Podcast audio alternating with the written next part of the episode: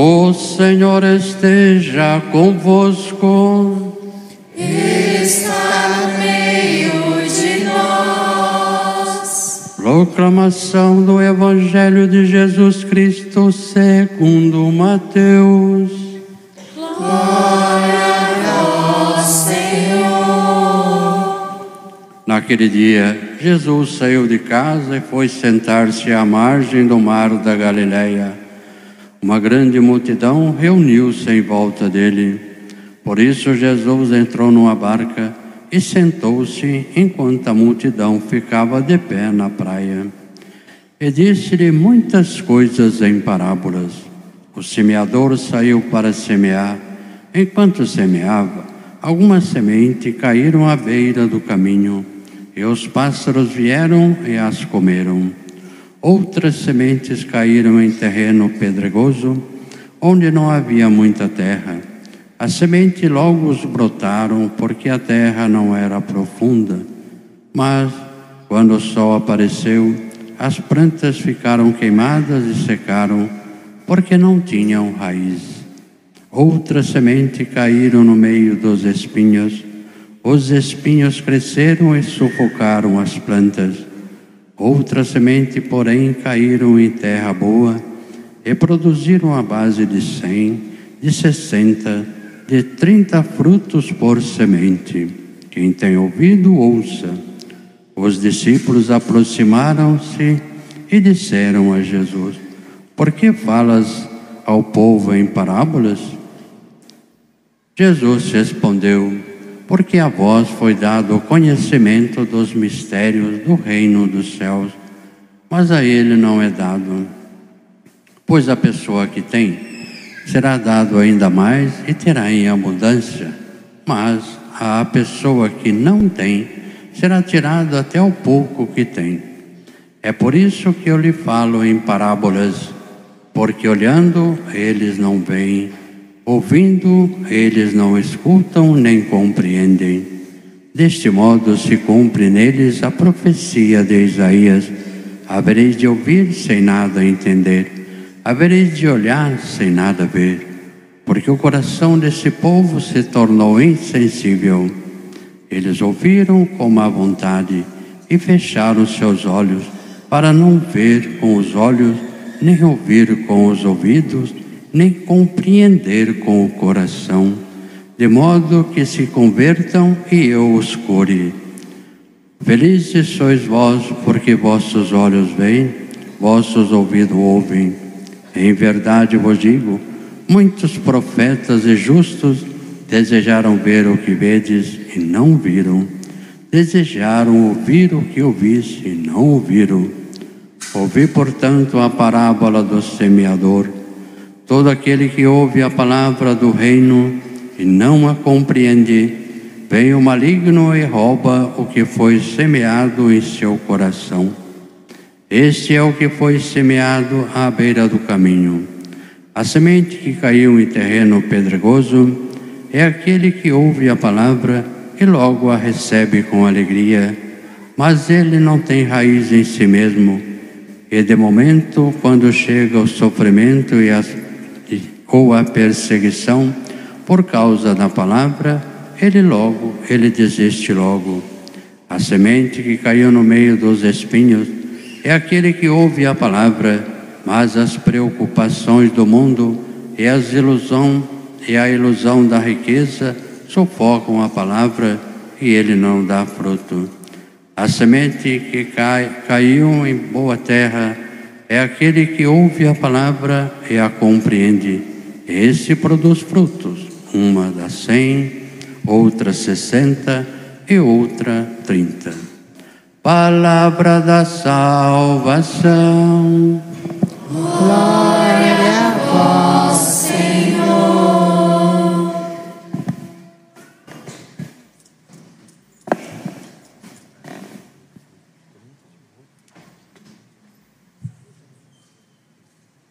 Queridos irmãos e irmãs, partir desta liturgia e nos domingos seguintes, será muito frequente que ouçamos sempre parábolas no Evangelho. Em vários domingos, nós sempre retomaremos os ensinamentos de Jesus que serão transmitidos através dessa modalidade. E hoje nós começamos a meio que mergulhar neste ambiente de parábolas a partir daquela primeira que aparece no Evangelho de Mateus, a parábola do semeador. Mas antes de falar da parábola do semeador propriamente dita, é preciso que nós meio que observemos sobre o que estamos falando. O que significa falar em parábolas? Muitas vezes nós acreditamos que falar em parábolas é simplesmente falar em enigmas ou meio que em historinhas. Na verdade, quando Jesus fala em parábolas, ele quer falar do mistério do reino de Deus, aproximando da vida concreta e real daquelas pessoas que o escutam, para que elas possam tomar uma posição diante do reino de Deus que lhes é proposto.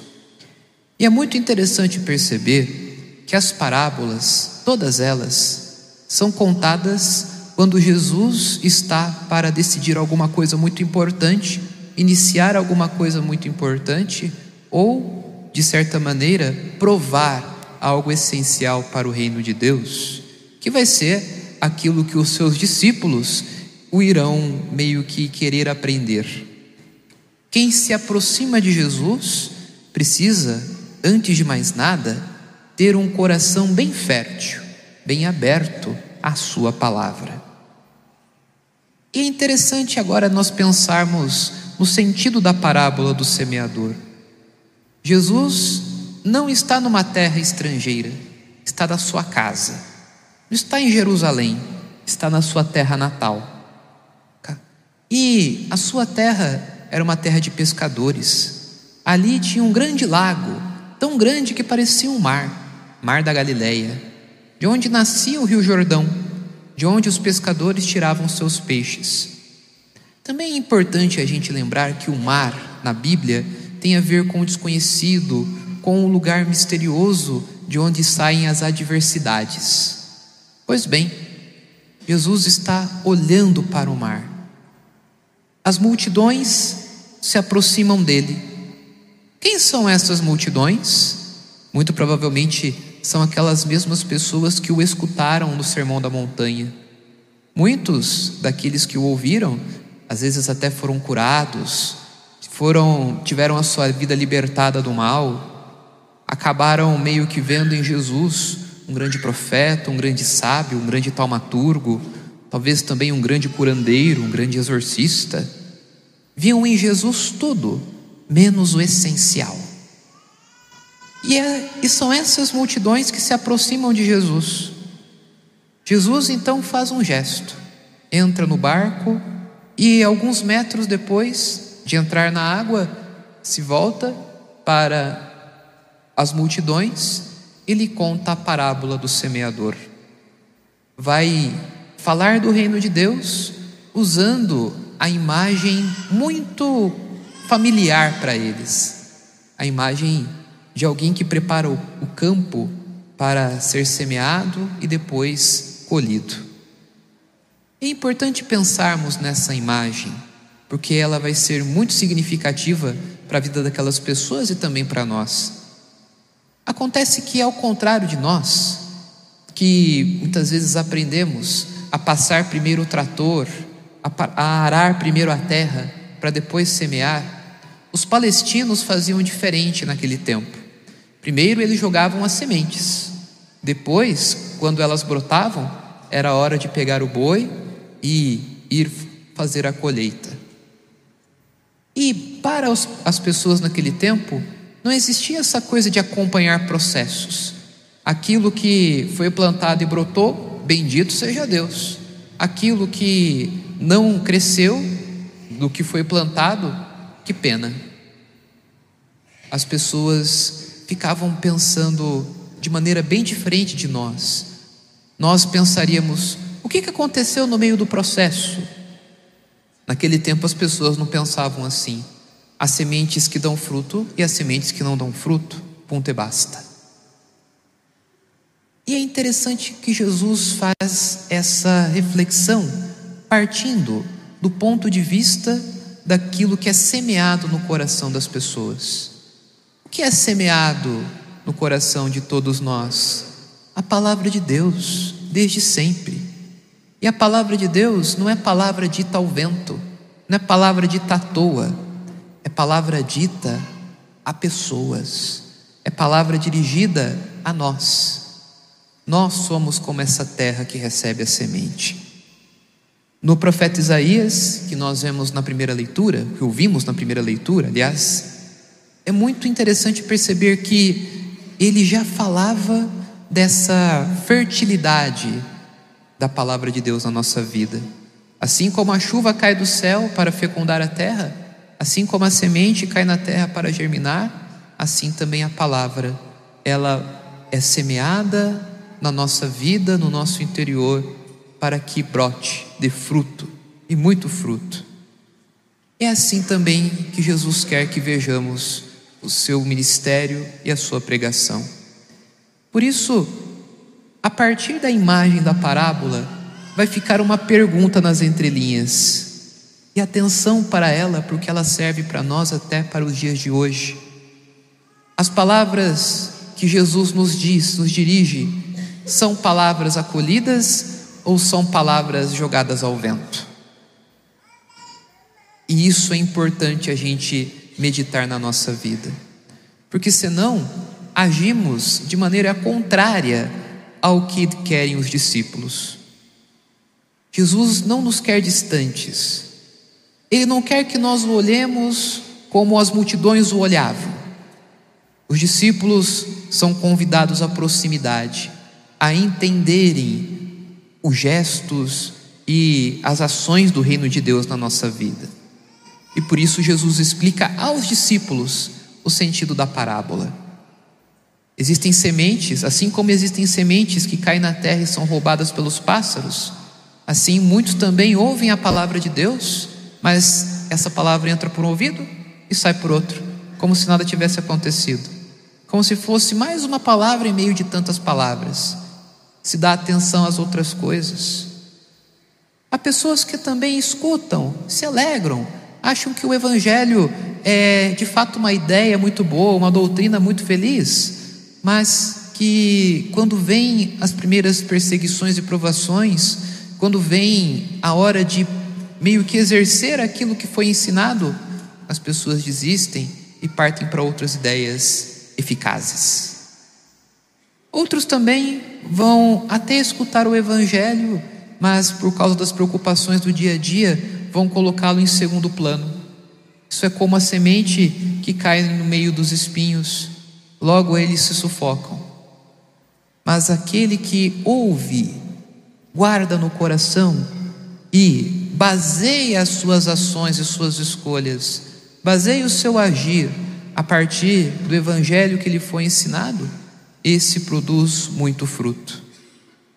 E quando o carro de boi, quando o arado passar, ele irá colher.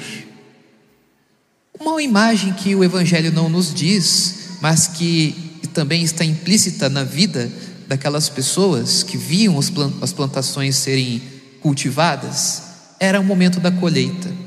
E quando o arado passa, ele revira toda a terra.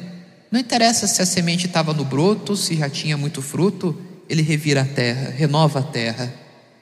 E dessa maneira também, quando chegar o dia em que nós estaremos diante de Deus, como quais serão os nossos frutos? O que nós fizemos e, e o que nós estamos fazendo daquilo que nós estamos escutando? Se é que estamos escutando. Muitas vezes caímos no achismo, Caímos talvez no perigo de viver uma fé como nós gostaríamos que ela fosse, num evangelho meio que selecionado por nós, sendo que na verdade o evangelho precisa ser acolhido no todo e não em partes. E também, além do evangelho, a palavra de Deus também vai se desenrolando na história e vai sendo atualizada. O magistério da igreja, que os papas nos ensinam, o que os bispos também nos ajudam a entender aquilo que nós recebemos pela fé. Tudo isso serve para que nós atualizemos a palavra de Deus na nossa vida, que também escutemos. Quando, por exemplo, o Papa Francisco vai falar de amizade social, na encíclica Fratelli Tutti, nos exortando a ter um sentimento de vizinhança uns pelos outros, a, chama, a entender que o outro é meu irmão, que não é qualquer coisa, que precisamos urgentemente de um olhar diferente para aqueles que nos acompanham nesta vida.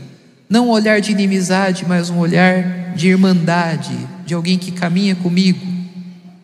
Será que estamos surdos a essa proposta que vem do Evangelho?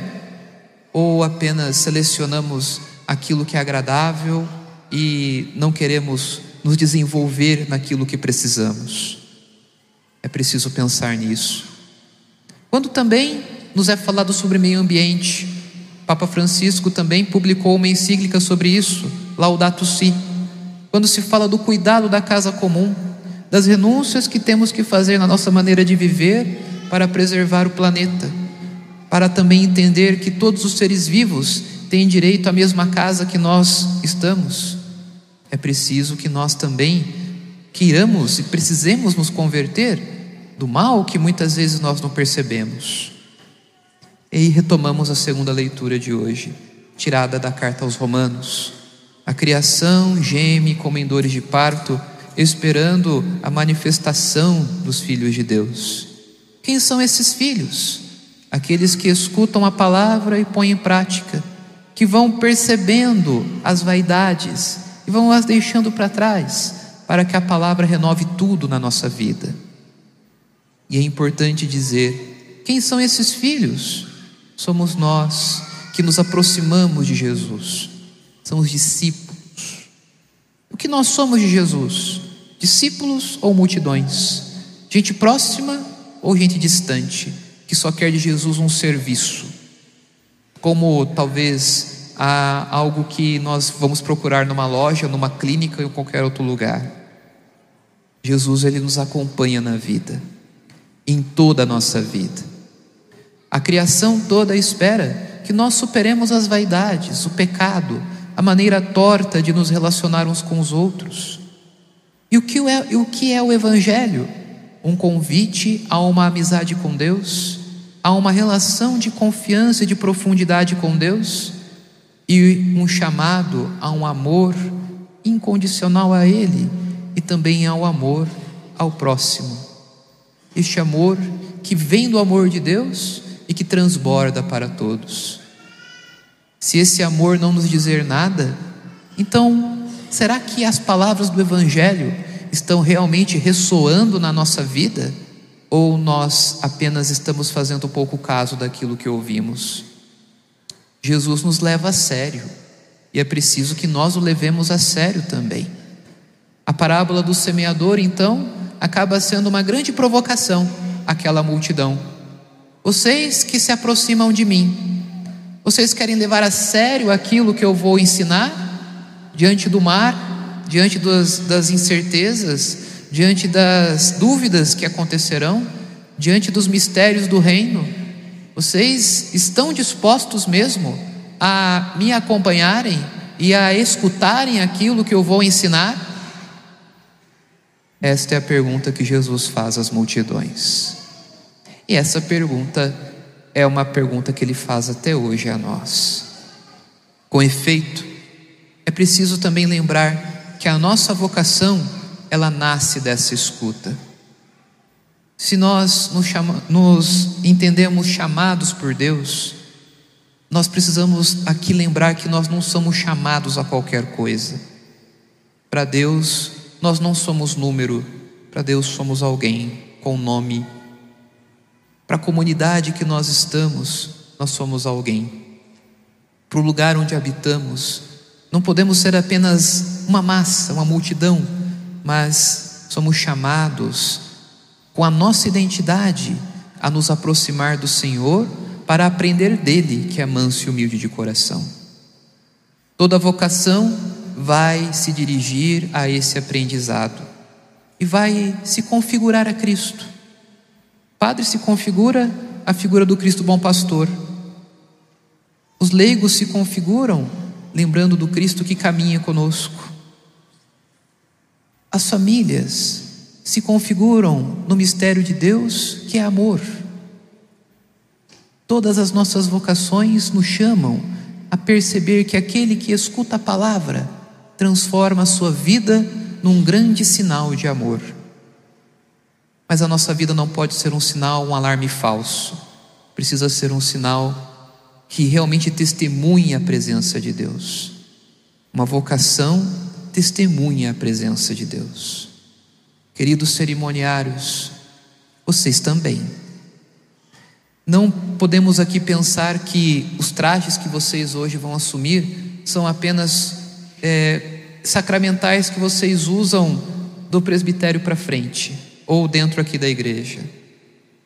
Vocês, ao assumirem uma identidade, assumirem um serviço, vocês não podem apenas trazer isso de maneira superficial. É preciso lembrar que vocês também são cerimoniários lá fora porque vocês são cristãos também lá fora. E se a gente não parar para pensar no que estamos fazendo, se nós não prestarmos atenção naquilo que escutamos, tampouco vamos nos desenvolver bem no nosso serviço. Portanto, queridos, vocês hoje vão receber a túnica, aliás, a batina e a sobrepeliz. E o que elas significam? Significam um coração despojado significa um coração que acolhe o Evangelho. Significa que vocês, ao se aproximarem no mistério da presença de Deus na liturgia, o vão também testemunhar, testemunhar a sua presença no dia a dia lá fora. Vocês não são cristãos apenas da porta da igreja para dentro. É também preciso entender que lá fora também a missão nos aguarda. Porque a missa, quando ela termina aqui dentro, ela não termina para sempre, ela continua na vida. Ide em paz, que o Senhor vos acompanhe. Mas será que aquela palavra que nos gera paz é realmente palavra que, se tem uma terra fértil para germinar no nosso coração? Queridos cerimoniários, não se esqueçam de que o nosso coração precisa ser sempre uma terra fértil. E aqui fica um apelo, que é para vocês, mas também para todos nós. Não deixem Jesus falando sozinho. O mundo já está dolorido demais por surdez espiritual, por mundanismo espiritual. Quando nós apenas ficamos reféns da estética e esquecemos também da dimensão dos gestos e da verdade na nossa vida. Quando esquecemos da ética, quando esquecemos também que os gestos precisam testemunhar o amor que professamos na fé. Se esquecermos isso, nós não somos sinais, mas somos apenas grandes mentiras. Deus nos livre, mas é preciso, com toda confiança e com toda certeza, assumir este chamado que Jesus nos faz. Queridos cerimoniários, e querido povo de Deus aqui presente, vocês querem ser uma comunidade que escuta o Evangelho de Jesus Cristo com a seriedade de coração? Que? Que Deus nos ajude, eu também. Que possamos, com a Sua graça, pedir com toda a confiança que esse Evangelho aprofunde as suas raízes em nós que germine e que dê muito fruto. No breve instante de silêncio, deixemos que a palavra que escutamos se enraize no nosso coração. Meditemos e façamos num breve instante de silêncio a nossa prece e a nossa oração pessoal.